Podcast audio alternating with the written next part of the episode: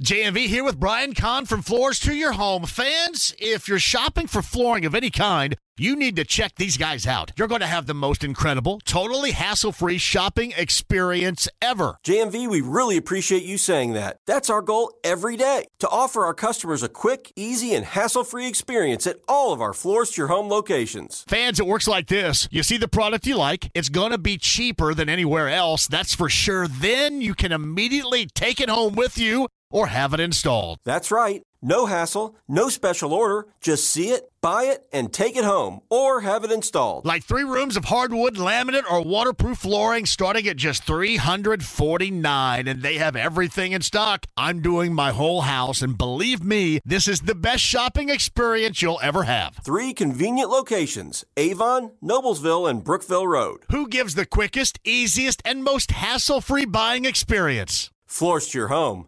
That's who. Andy Moore Automotive Group Hotline. Weekday morning, 7 until 10 a.m. With Jake Query, it's Kevin Bowen with us via the Andy Moore Automotive Group Hotline. Kev, welcome to the show. Boy, this might this might be the most horrifying intro that uh, that I've ever experienced. Well, let me make it worse then. Hey, Kev, if you were Hean and Sheehan back in the day, for example, would you listen to Keith Sweat, or was there another artist of your choice that you would queue up?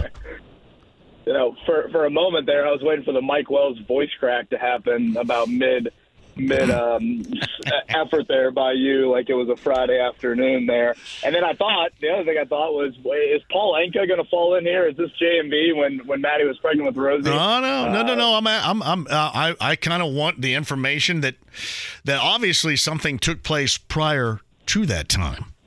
The Hean and Sheehan for Kevin Bowen. What was the go-to?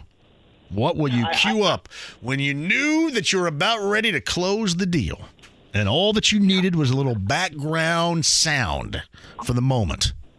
What was yeah, it? I, I, maybe it's my generation. I don't know if that was like a, an absolute like necessity. What the hell are you nerds doing then? What? I, I think you just if you're in the mood, you just kind of do. I mean, you just what? You just go for it. You didn't have to. You didn't have to set the mood. Are you serious? You never had to set the mood. I, I guess I didn't really attempt to set the mood. Maybe that if I would have done that, maybe I could have had a little bit more success. Part of growing up, part of growing up, part part of growing into a man was setting the mood. Don't tell me you missed that. Part of growing into a man was setting the mood. uh, yeah, I, I can't say that the lights were dim. you know, Nothing? the candles were on, and I'm scrambling through. All right, No, no, no, no here? Jodeci, no Shai. No, maybe one twelve. No, no, I mean nothing like that. Seriously. Oh, honestly, I feel like like the Boyz II Men, like pretty Ricky action. They all just had like issues with them. Um, you know, out of the recording studio. That now I feel like all their music's like. Uh, are we allowed to listen to that, or is that like?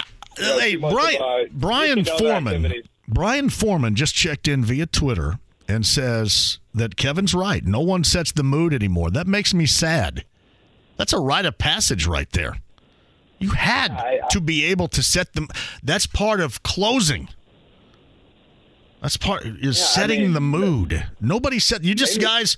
What do you guys just walk through the door and go at it? That's what happened. Yeah, maybe it's the Reds bullpen, and there are issues with with me and the old closing department. But yeah, I, I don't. I mean, you know, you're watching a movie, whatever. Uh, but I, I don't think there was a. Was it- let me make sure that the. Uh, was it basic song is on, instinct? Was that it basic instinct that set it up? I mean, that's what I find in basic instinct. I mean, Michael Douglas walks in with his V-neck sweater on and no undershirt and just rolls in the room and just like they start going at it. Is that kind of how you guys? That's what happened. Yeah, I mean, I I wish it was that easy. Uh, no, probably not. That probably doesn't paint the, the, the exact picture. But as far as like actually saying, all right, boom, I'm gonna you know play this out and cue up this song and then that song, I can't say that was ever in the uh, in the game plan. Man, I'm shocked. I had no idea that your generation didn't have to set the mood. That makes Yeah, me sad. I don't know. Maybe maybe uh, maybe Blake Blake will be different. Well, I, I, I think he knows by hanging with me all my life what would be the go-to's. Uh, if he, all you had to do is go in like and, and hang out during the JMV takeover. If I rolled some Silk or H Town or Teddy Pendergrass, But that's how I would set the mood. Luther Vandross. Like, I'll give you a great example. Uh, the Loverman Jerry Wade has a night show on, on one of our, um, as a part of our stations here at Radio 1 and Urban 1, WTLC. He sets the mood every single weeknight. I should say Monday through Thursday, I believe, on weeknights. Like, that. that's setting the mood to me right there. I didn't know that your generation didn't set the mood and generation, whatever this is now, no longer sets the mood. I'm upset about that you know, Blake will be turning back the clock. Roncalli Oh, yeah. after prom coming up this spring. He'll be dialing up. Oh, what do you say the guy's name is? Let me lick Uh, you up and down. He'd be some silk queued up there and ready to go. Till you say stop. That was just little Al B. Sure. Man, nothing, Kev. Wow. Wow. Again, I, I don't I don't want to speak for the entire generation, Hmm. but uh, I guess Brian has backed me a little bit on this. I, He does. I don't think that is something that has been in the repertoire. I'm shocked. Absolutely shocked right there. Yeah, this So- is probably the maddest that you've that, that you've been. It is. I'm no, it's not even mad. It's kind of disappointed, you know? God, I feel like I'm your son now. Well, and, and I can transition here into a more disappointment because I, I've I've told you this before. I am so sick and tired of drama and soap operas and circuses and just completely unnecessary ridiculousness that has followed you know this this organization around certainly for the past six years as we well know seems like every single year there's always something and it just absolutely wears you out and yet again we find ourselves and completely unnecessary by the way because what transpired with the Jonathan Taylor's side was going to happen, Kev, right? It was going to happen regardless. And then Jim kind of sets the mood for that. And then here we are.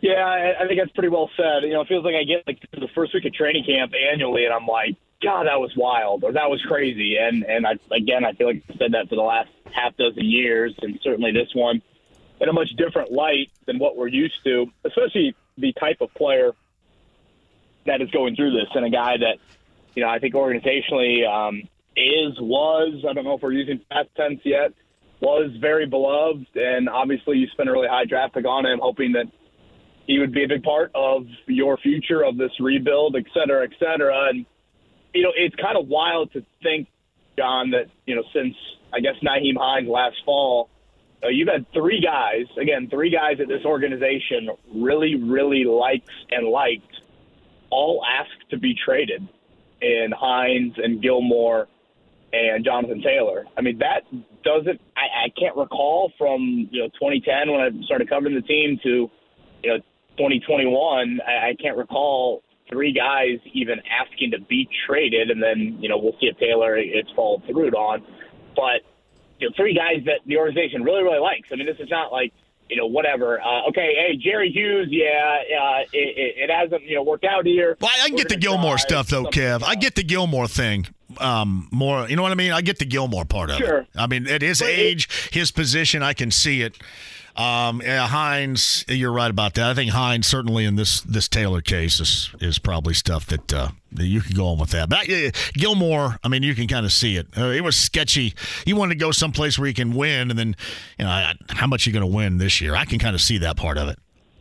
Well, that right there, I think, sums up the franchise. He Sure, wanted to go right. to a place where he could win, and, and that's the issue. I mean, the the state of the franchise over the last ten months has been not certainly not a winning franchise. And you know, for Hines and, and Taylor, obviously those guys for different reasons um, didn't want to be here for Nyheim, and, and Jonathan appears to be in a similar boat. So I, I think it's just um, it's got to be a harsh reality for Jim Irsay to kind of look at his franchise in that light because in his ownership, I don't think we've seen that. And it's the reality of the situation that you're at, and that's on top of the obvious numbers that we've talked about, of course, for years now of you know not winning the division title since 2014, and you know only one playoff win in that time frame as well. Uh, you add all of that up, and it, it just kind of follows the line of last season, which you know, in my opinion, was the most disappointing, embarrassing season we've seen in in quite some time. Yeah, you know it's funny too, and if you want to follow uh, the blueprint of how you screw up the most exciting, most highly anticipating training camp since 1984, this is exactly how you do it. They're following that blueprint, aren't they? Boy, that's a that's a great point. I mean, the lines for day one of training camp, I haven't seen anything like Yeah. it. And, and overall, I would say just the crowds I've seen out there at Grand Park. Um, it's unlike anything I've I've seen, and it's quite the first impression on Anthony Richardson as well. I mean, I, I go back to the times that Richardson's been asked about Jonathan Taylor throughout the offseason and that combination and that you know duo in the backfield, et cetera, et cetera. I mean, eyes would light up, and you know, so eager and excited, and probably relieved to kind of have that next to him uh, for however long he's going to play in this rookie season. And now that's obviously serious in question, serious in doubt. So, um, yeah, the, the, the hard knocks feel to it all. You know, typically when those storylines dominate your team, that means the product on the field is pretty bad. And obviously, it was pretty bad last season, really, really bad last season. And right now, you know, I, I don't I don't think anyone's very confident in this team winning whatever more than six or seven games. So Kevin Bowen Morning Show, Kevin and Query out at Colts Camp in Westfield at Grand Park coming up again tomorrow from seven until ten a.m. with us via the Andy Moore Automotive Group hotline. Can you imagine what we thought? The, the spot where you were in thinking about this this football team, uh, you and and obviously the fans out there, me, whomever, when our heads were hitting the pillow on Christmas night, the year before last, after that Arizona game, what we thought about this team and their future compared to from that point until now, what we have seen is absolutely mind numbingly amazing in all the wrong ways.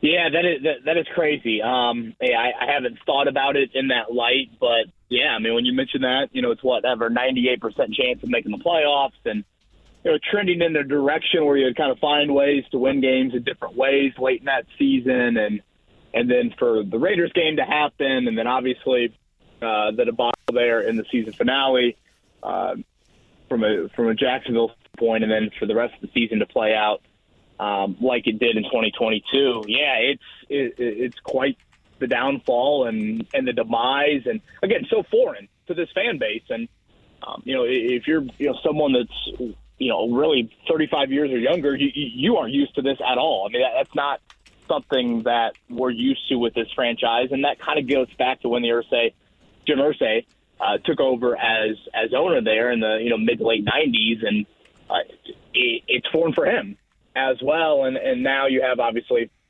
an attempt at hope and trying to change things up and. Um, what the support looks like for Anthony Richardson now moving forward, um, I think has always been a major, major topic, and this Taylor news and how it plays out will certainly have serious impact on that. Kevin Bowen is with us. I get back to this is something I think Zak Keefer had right in in an article, a column, if you will, article with the the Athletic, you know about you know Gilmore and Hines and now Jonathan Taylor. Now, would you factor in this as being a toxic work environment or were these just situations like Jonathan Taylor's just wanted to get paid more? I don't know if I'd view that as t- it is now, but I wouldn't view that as a, a toxic maneuver and measure to take to get the hell out of here. Uh, Gilmore obviously needs to expedite this winning thing because of his advanced age and the position in which he played. And then I guess you could view Hines that way, but would you view the the environment over there as toxic? You know, given what has been presented with guys that have wanted to bail from this organization recently. Yeah, I mean, toxic's a pretty big word. I mean, I think it's a pretty juicy word. I, I, I think, uh, you know, when I hear that, I, I think of like a college program and whatever, seven or eight guys wanting to transfer out of the program. I guess in a way, trade requests are a bit like that if you want to look at it in that light. Um, I guess I would summarize it as the whole culture that's been drummed up is certainly there's a lot of fluff with that, and it's certainly not built on you know Indiana limestone. If you want to go down that path, and and it's often something that Ballard has mentioned. I mean, Ballard has mentioned so many times taking care of players, making sure the players are happy. Players, players, players. They come first. All of that, and clearly, you know, you've had some very important players, whether it's your own on-field product contributing to not wanting to be here in Gilmore's case, or it's usage, or it's finances. You know, Taylor's probably the one that has the most. Um, he's the one that probably brings up culture, philosophy, than anybody else. You know, you think back to Taylor's comments in June, and I think it's important to go back to June because you know since then maybe there's been a little bit more of a, a, a health element thrown into this, if you want to believe the back injury situation or not. Um, but back in June, the biggest talking point Taylor brought up on several occasions was, you know, I know how this organization has operated. They reward their own. I mean, honestly, I guess it falls in line with a lot of Jim Irsay's comments from Saturday night. Irsay was super defensive in the treatment of Colts players and this and that, et cetera, et cetera. And that was what Taylor was saying back in June. And now the fact that the Colts are kind of going back on that and that the blueprint that they have built under Chris Ballard, I think, is being challenged. I, I would assume Shane Steichen is part of that challenging. I think that that is where the confusion comes into play, and that's why Taylor is so frustrated by this because they paid a running back in Nyheim Hines. They paid guys coming off injuries and Quenton Nelson and Shaquille Leonard sense. And the fact that, unless I'm missing something, but I believe Irsay said this, I want to say this to Stephen Holder, like they haven't even offered a contract to Taylor. I, you know, I, I think it's fair to say that you know, from a negotiation. No, they, they want him to prove it. That, that's that's what they want. They want him to prove it this year. And I, I guess well, we have to ask you and everybody else: is, is that fair in this case to Jonathan Taylor, making him prove it in the final year of his deal? Yeah, and it's a great question. I I think you could go on both sides of it. Um, you know, health is the biggest unknown in all of this. Like, I, I again, I don't know his health status. Um, you know, there's wild reports on what the ankle issue has and the amount of work that still needs to be done and the back injury and he said, she said, and all of that. So I guess if you put the health element to the side, I do think Taylor deserves at least a contract offer. And again, by all accounts, it doesn't even seem like there is an offer for that because, um, you know, if you're able to front load, again, put his health to the side. If you're able to front load a three year contract for Taylor, you keep him around during Anthony Richardson's most critical years of development. He's on the timeline that Richardson is currently on in the sense of you make your first big decision with Richardson after year three. That's when you would pick up that fifth year team option. And again, the final part of this, I guess, for me is, and this is what's so different from Marshall Faulk and Edgerrin James, two guys that obviously Irsay brings up a lot when talking about running backs. I said this earlier today to to Jake. I don't get the Faulk and Edge comparisons with Taylor in this instance. You know, when you moved on from Faulk, you had Marvin Harrison, you had Tarik Glenn, and then you drafted Edge. So it's not like you just totally abandoned the support for Peyton Manning after year one. You still had a whole lot of support for him. And then obviously you fast forward to Edge when he moved on. Certainly Edge was much deeper into his career. He came off a torn ACL from several years earlier. Um, you know, Taylor doesn't have that. He's much younger. And when you said bye to Edge, you still drafted Joseph Addai in round one the very next year. And look at all the Hall of Fame, whatever, Ring of Honor type guys on your offense from Marvin and Reggie and Dallas and Farglen and Jeff Saturday, et cetera, et cetera. That is light years ahead of where you are at right now with Richardson. Richard, I mean, name the skill players that Anthony Richardson's no. currently working with. Hey, Kev, I think all you have to say is Peyton Manning. That's it. And, and even right. in his his his younger years, obviously first getting started, all you have to say is Manning because I think everybody right knew and felt they knew what they were getting. And in this case, you look at Anthony Richardson, it's a huge mystery. You don't know what you're going to get. So, so you want to surround him. Yeah, you would like to surround him with the best support possible for growth. And leaving Jonathan Taylor out of this, especially in a year in which he should be playing, he's still under contract and and, and hoping that Deon Jackson and you know and, and Hall and anybody else, even Zach Moss for that matter, is going to be able to to help him out in that category offensively is foolish to me. Yeah, we had Reggie Wayne on our show earlier today, and and I asked Reggie you know, okay, take it back to 2012 and what you were trying to provide Andrew Luck in year one. You know, because Reggie could have walked after that 2011 season. He he came back here, and obviously Luck again, you know, like Manning, different stratosphere than Richardson exiting college from experience and NFL projection and all of that. But and I asked Reggie kind of, okay, what you know, what are you trying to tell your own room now with with Richardson? And Reggie made it very clear just how vitally he feels like important it was for Andrew to have him early on in the sense of Reggie said to him, Hey, I'll handle the offense. Whenever you feel comfortable, come to me in that rookie season and you take the reins over. And Reggie said it took him till like I think it was about November, he said, to where Luck said, "Okay, I feel good. You know, I feel like I got my feet uh, underneath me. You know, I'd like to whatever be the be the front leader guy of this offense." And like again, that presence is nowhere to be found from the skill positions with Richardson at all. And so it's so much that you're putting on his plate along with leaving that covered Barron. And again, I just don't even think the Faulk and Edge comparisons are anywhere near ones that you can even make towards Nah, Richardson. no, you're right. Yeah. The skill groups are totally different. And yeah, he was just taking three spots behind Peyton and Luck, but 13 starts at for a six and six Florida team is a lot different than Andrew Luck and Peyton Manning had in their respective college. Yeah, yeah, there's. I mean, there's to me, there's zero comparison, certainly with Manning, and none to be made with Luck, because everybody was sure there were. th- th- That's why. That's why we look at this camp being the most highly anticipated, because you knew with Luck what you were going to get. That's at least how you felt, and the same with Manning. And I know things back in the Manning era were different, but there is such a mystery with Anthony Richardson. I mean, it is such a boom or bust type of view that you have, you know, on this particular quarterback. Uh, That has everybody of interest. And again, I think you have to support him as best as possible. I mean, I mean, look at Shane Steichen last year as the OC in Philadelphia. I mean, look what they were surrounded with to help expedite and create a season as we saw from Jalen Hurts. So I'm not talking about Super Bowls or NFC titles. I'm just talking about, you know, watching a guy grow and be competitive and give people hope around here. Wouldn't you assume that you would have to be at least somewhere in the vicinity of trying to track down as many proven players as possible? Wouldn't you want to surround it?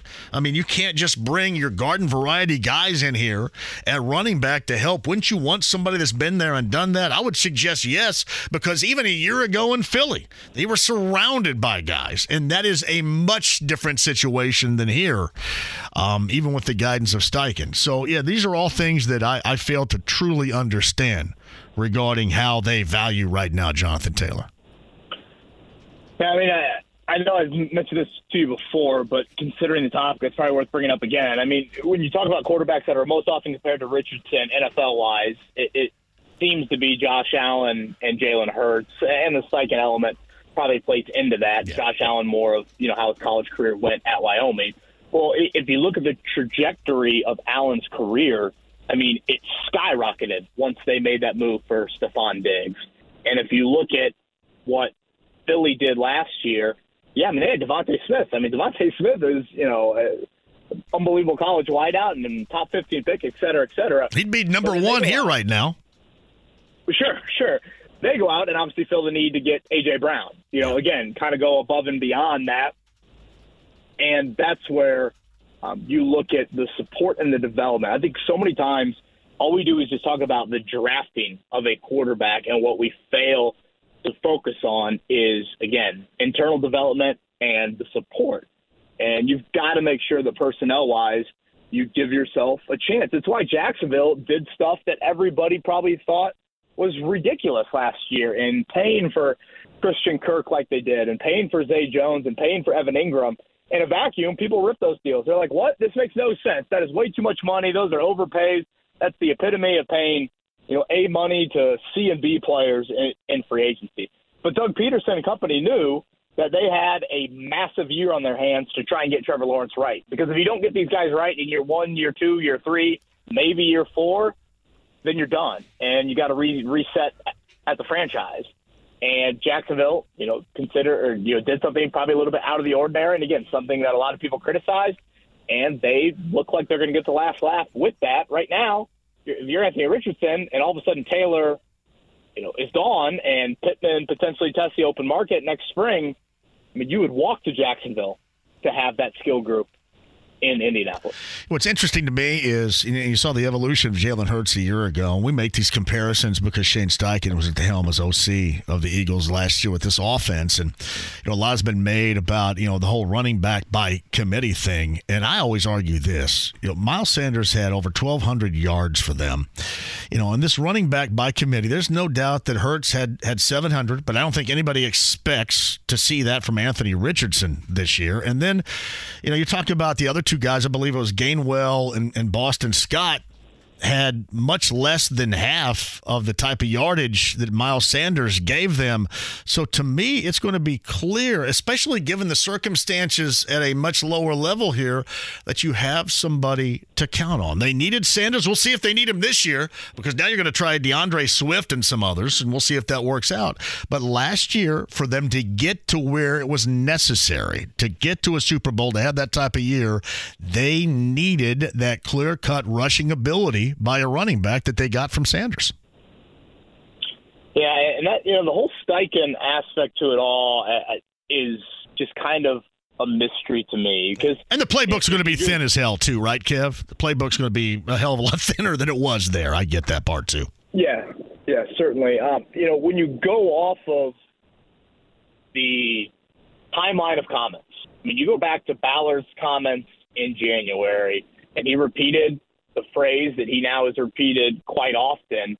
And, you know, no matter what position these guys play, I pay good players. And I think he repeated that, if I'm not mistaken, at the season ending press conference when asked about Taylor. And you go off of Irsay's comments in March at the owners' meeting, even, you know, and I probably have to go back and, and look, but I'm sure during the draft there was some mention of the Taylor Richardson combo from Jim and from Chris.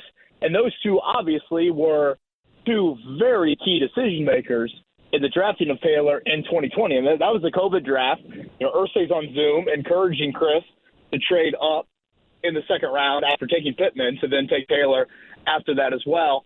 So what has changed since then?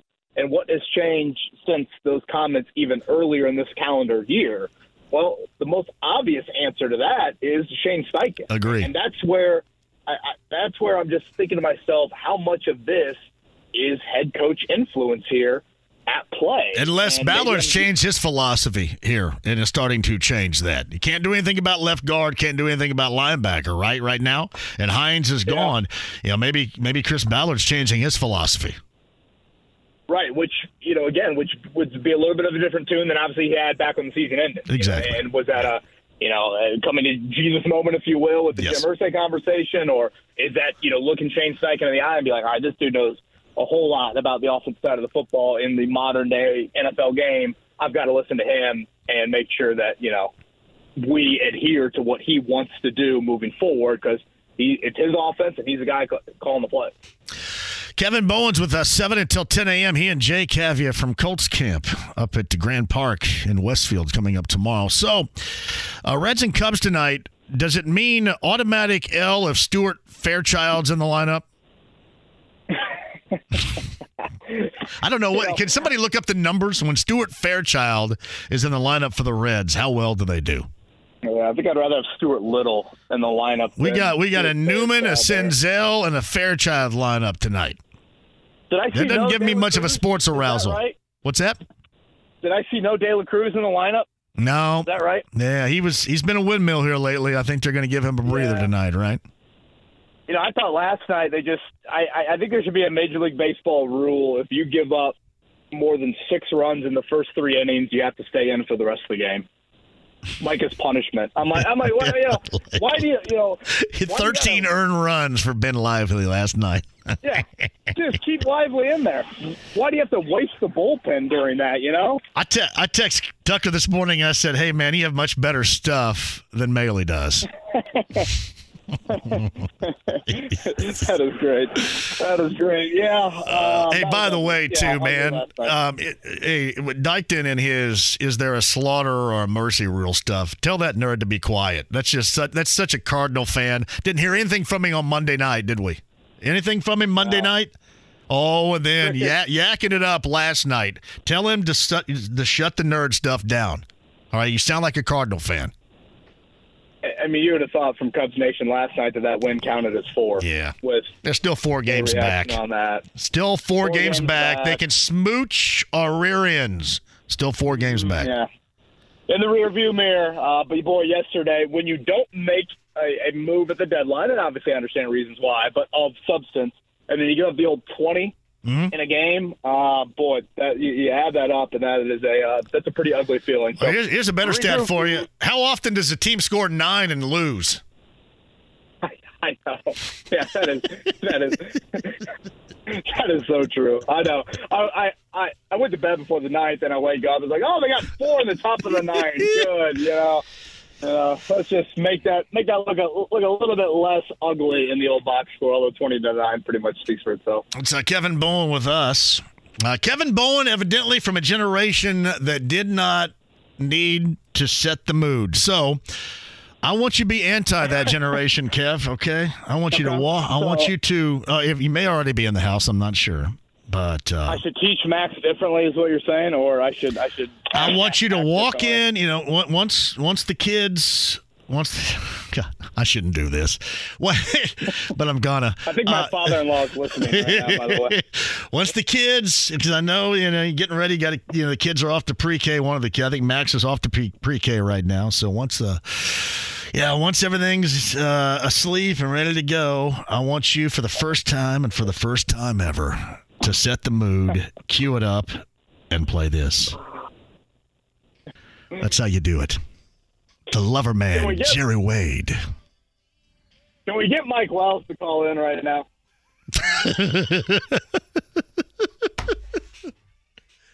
I'm just picturing Wells on a Friday afternoon.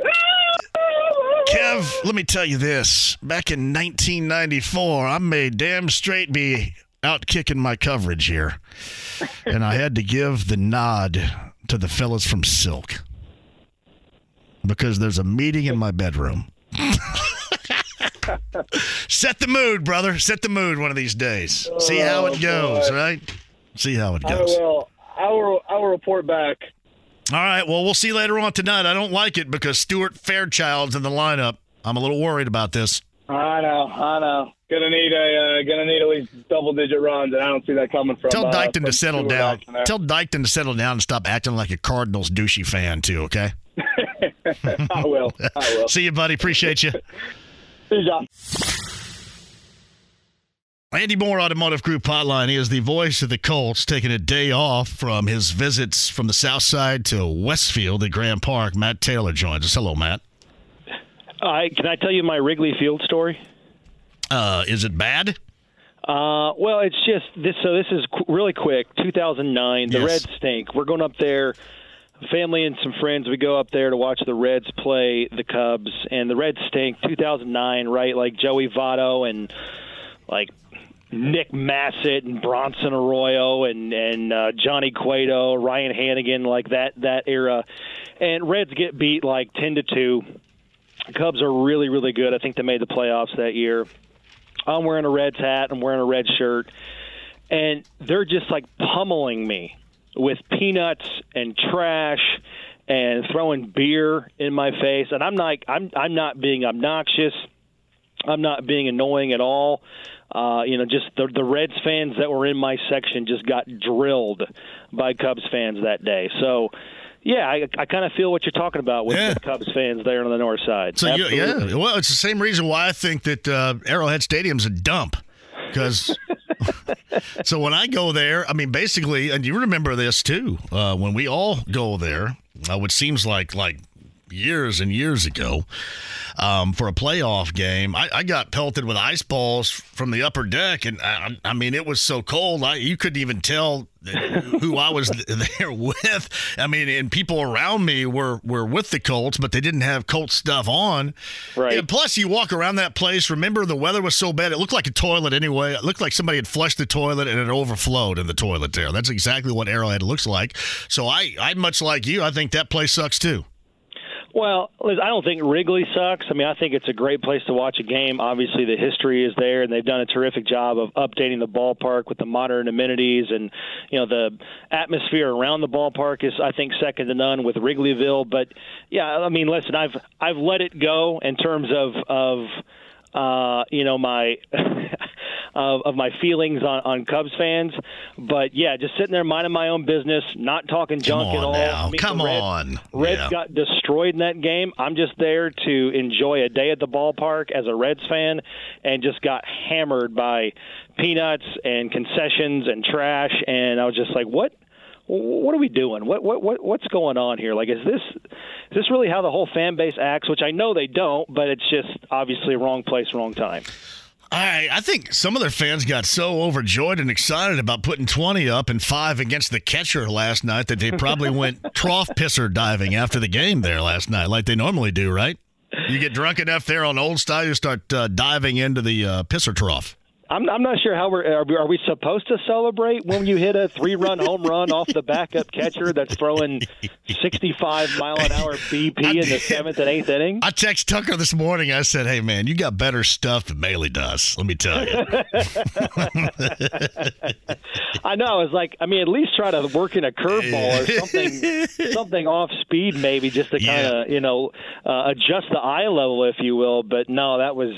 I hate games like that when you're down early and the game's over basically by the third Yeah, you knew it. then You knew it. Yeah, you got to play six more innings, and it's just. Uh, Well, I saw when, when Newman tried to make that play at second on that ball, tried to backhand something like he looked like a bad beer league softball player playing second right there. I go, oh, this is going to be a long one right here. So it was. Yeah. So But you're right. Just just one game, and uh, I think still in first place. I don't know if Milwaukee won or lost last night. I- Uh, yeah, they're a half game in front. Milwaukee's playing right now. Milwaukee didn't win last night, but uh, they started the day half game. And, and for, I will say this nothing's going to tear me down. I'm not even mad at the nerd for not going out and getting any help here at the trade deadline because I didn't think there was anything out there that would just so stratospherically help this team. I, it's, it's, I think it's just up to them to kind of generate enthusiasm. And within this division, Matt, I think going to be just whomever is standing when it's all done here. And and we'll see. I just don't think you're going to give away some of your major growing up farm system components for something that you know logically could break down and I, I just i don't see anything that really could have helped maybe i'm wrong but i didn't see anything out there that could have really helped No, and I, and I heard your interview last year or last week with uh, Lance McAlister from 700 WLW, and I think you guys were spot on. I mean, this is such a bonus year for the Reds, and just such enjoyment in the fact that, again, I know I'm a broken record on this, but I mean, just something to look forward to every day. The fact that the Reds are relevant and in a playoff push here in August, I mean, that that's something that hasn't existed in the last four or five years. Um, I mean, normally this time you're thinking about, all right, are they going to lose 100 games? But here they are in first place, and so it's such a bonus year in that regard. You don't want to blow it up. You don't want to sacrifice for the uh, for the future, but also at the same time, I get why people say, hey, nothing's guaranteed. I mean, baseball is kind of like every other major, uh, you know, major uh, sport in North America where nothing's given, and just because you're going to have this core and this nucleus back next season doesn't mean you're going to be in a uh, position to make the playoffs then. So you know why not uh, give up a Jonathan India and why Yeah. not you know uh, dip into your farm system to go get a bona fide you know extra bat or an extra arm. So I get it, but I like the fact that they're standing pat and, and rolling with what kind of got them here. Well, the most far. awkward part about this is, uh, in in terms of how I feel, that that feeling is amplified and built off of losing. That's you know, I mean, because you look, we, we are so in tune to watching this team this time of year suck so bad that this is just a, an eye popping oh wow moment that really, regardless of the circumstances that go wrong, I mean, let's just face it. If if it were a more, what we felt would be more of a serious, you know, you know, not a, um, you know, having your cake and eating it too, or you know, whatever that the, um, oh, you know, whatever the cliche might be here, um, as far as everything being gravy right now, then we'd probably be more upset about the fact they gave up 20 last night. But really, in a season like this, where it's Right. such a surprise and really it's on top of so much losing in the past, I mean, it, it, it takes a lot to break you down, I think, at this point with the way this team has played. Well, it's funny you say that. I mean, that that exists in my household. I mean, my wife will look at me and she's like, you know, when they lose, you don't you don't get upset. You know, like you're not muttering things yeah. around the house after uh, after the ninth inning when they when they lose. I'm like, you can't because you didn't see this coming, and it's just been enjoyable. And like last night, they lost twenty to five or whatever, but it's still only one loss, and they're still in first place. Like, yeah, the Brewers nothing... lost this afternoon too. They lost on the road in Washington three two. Fantastic. So I mean, there's nothing to complain about. I mean, even when you know they stubbed their toe following the All Star break, it, it's still you have to put everything into perspective as far as you know what this year is, what it was supposed to be, and just enjoy the fact that all of these guys are so much uh, you know further along than anybody thought they would be, including the front office. Right, the front office should be given credit for the plan and, and being disciplined to, to stick with it, considering how the last couple of years have gone. But yeah, you just know that these guys can play even better than what they're showing right now. And I think that probably comes next year. But just enjoy this ride, enjoy this wave, and see how long this young core can can take it here this so season. Matt Taylor, who is the voice of the Colts, they're back at it practice coming up tomorrow, and he'll be up there in Westfield, obviously doing what he does. And you know, I have equated really a little bit of what we see with the Reds to what is necessary with the Colts, and a lot of what we saw from the Pacers a year ago. And I have put it like this: you understand sell it and you over deliver. And then in the process of playing this season, and nobody's automatically saying, you know, they're going to you know, lose games or whatever. You have to accept that. But in terms of what the Colts are saying and how they're doing it, you undersell it, you over deliver, and you give the fans excitement and reason to believe longer term. That's exactly what the Pacers did a year ago. That's exactly what the Reds are doing right now at a higher level, but certainly are doing right now. I think that there are aspects of both that would be a formula for the Colts to hopefully go by going into the season. And I think that's kind of the way they like it. I mean, right now you, you kind of already saw that that uh, uh, under undersell over deliver uh, motto. I don't know if it was on purpose or it just worked out that way, but I mean we, we're seeing that already with Shaq Leonard. I mean, last Tuesday with Chris Ballard when he spoke to the media before camp started was you know Shaq's going to be out there. He's cleared the physical, but we're going to take it slow. Right, we're he's going to be doing some individual drills. We're not sure yet about 11 on 11. Don't know yet about full contact. Well, uh, outside the last couple of days when they've gone full pads and and close to full contact in 11 on 11. Shaq Leonard's done way more than you know what kind of Chris Ballard led on to last Tuesday, which is all positive, all encouraging things. Uh, but yeah, I mean the, the national media and you know the the Vegas odds don't have the Colts, um, you know, uh, you know uh, one of those teams that's going to you know compete, if you will, on paper with the Kansas City Chiefs or the Cincinnati Bengals. I mean, based on all the national prognostications, and I think the Colts kind of like it that way. I mean, this is kind of a la reminiscent of of 2012, Andrew Luck's first year. I mean you know when Chuck came in, he had those T-shirts made. You know the the the BTM shirts, the Build the Monster, and the Power Rankings with the Colts dead last at 32 according to ESPN.com. But the T-shirt had the Colts bolded and you know really big uh, italicized letters there at, at number 32 in the Power Rankings. And I think that's kind of where you know this team is right now in terms of not a lot of expectation expectations outside of the building, but internally they know they've got Pro Bowl players at just about every major position, right? You, uh, offensive line. Uh, when Jonathan Taylor hopefully comes back off of PUP, he's a Pro Bowl caliber player at running back, one of the best players at his position in the NFL. You've got Shaq Leonard, they've got Zaire Franklin, DeForest Buckner, Grover Stewart, Kenny Moore, Julian Blackmon.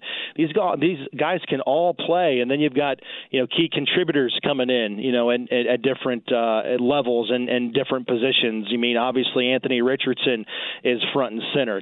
Downs was drafted. Hopefully soon they can get some of these young long corners back on the field and Juju Brents and Darius Rush. So I mean internally they don't give a you know what about the outside expectations. Um, the culture just getting better every single day in training camp. You're seeing that, and I think it's been kind of a methodical approach to the start of camp with Shane Steichen and how he's approaching practice, ramping each day up in terms of length of practice and physicality and intensity. Um, but no, I think this Colts team is is going to surprise a lot of people in terms of how competitive they are, and you know if they get the quarterback uh, rounded into form, whether that's Minshew or Richardson. Um, that they can do something, man. I mean, it's crazy to think that every year there's always teams that make the playoffs that didn't the year before, or teams that finish worse in their division uh, one year that go on the next year to win their division. I mean, that was the Jacksonville Jaguars last year. So this isn't basketball. This isn't baseball. These turnarounds can happen really, really close because these games are all decided by you know seven points or less. Seemingly, they're all decided by uh, the last four minutes of games. So the Colts are just trying to get better in those key areas, and that's one area they really floundered last year was you know fourth quarter closing games out and winning those tight one score contested games.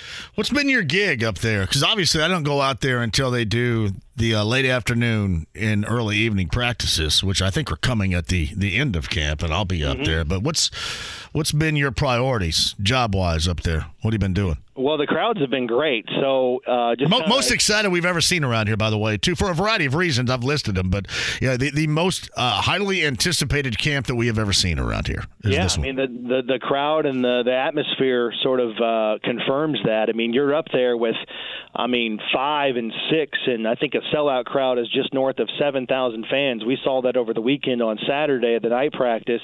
Uh, so, uh, you know, doing some MC work and and uh, telling people what's going on during during camp uh, when you know practice is physically going on, and then after practice we're doing. You're like a strip club DJ up there. Is that what you're doing?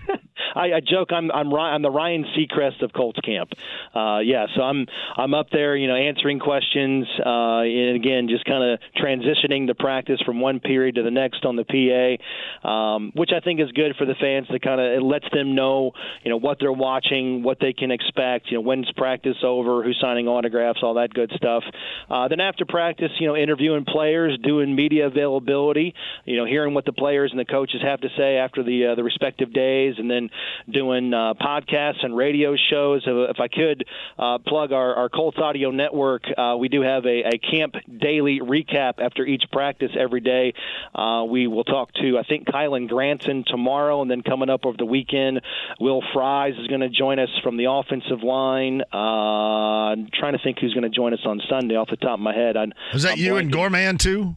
Yeah, the Gorman's up there. We've talked to Shaq Leonard. We've right. talked to uh, Josh Downs. He joined the podcast yesterday. So we we intermix the interviews with uh, just kind of a daily recap. Myself and JJ Stankevitz from uh, Colts.com, and then you've got all the other good stuff that we do up there as well. Like I said, the official uh, podcast, which drops on Tuesdays. Uh, Inside Football with Rick Venturi. Oh yeah, that yesterday that first episode uh, came out yesterday. We're going to do that every Wednesday. So we stay plenty plenty busy up there uh, at camp uh, before, during, and after practice. Well, I talked to Rick last week, and he's going to come out, I think, as we get closer and closer to the beginning of the regular season when I do a, a uh, on-site remote, and he's just going to spend much of the afternoon with me right there. So that's going to be outstanding too. Can't yep. wait for that. So yeah, just tee it up, let him go. That's how it rolls. Oh man. yeah, I talked to him. I talked to him last Friday, so we had maybe a, a forty minute or i he's this time of year excites him.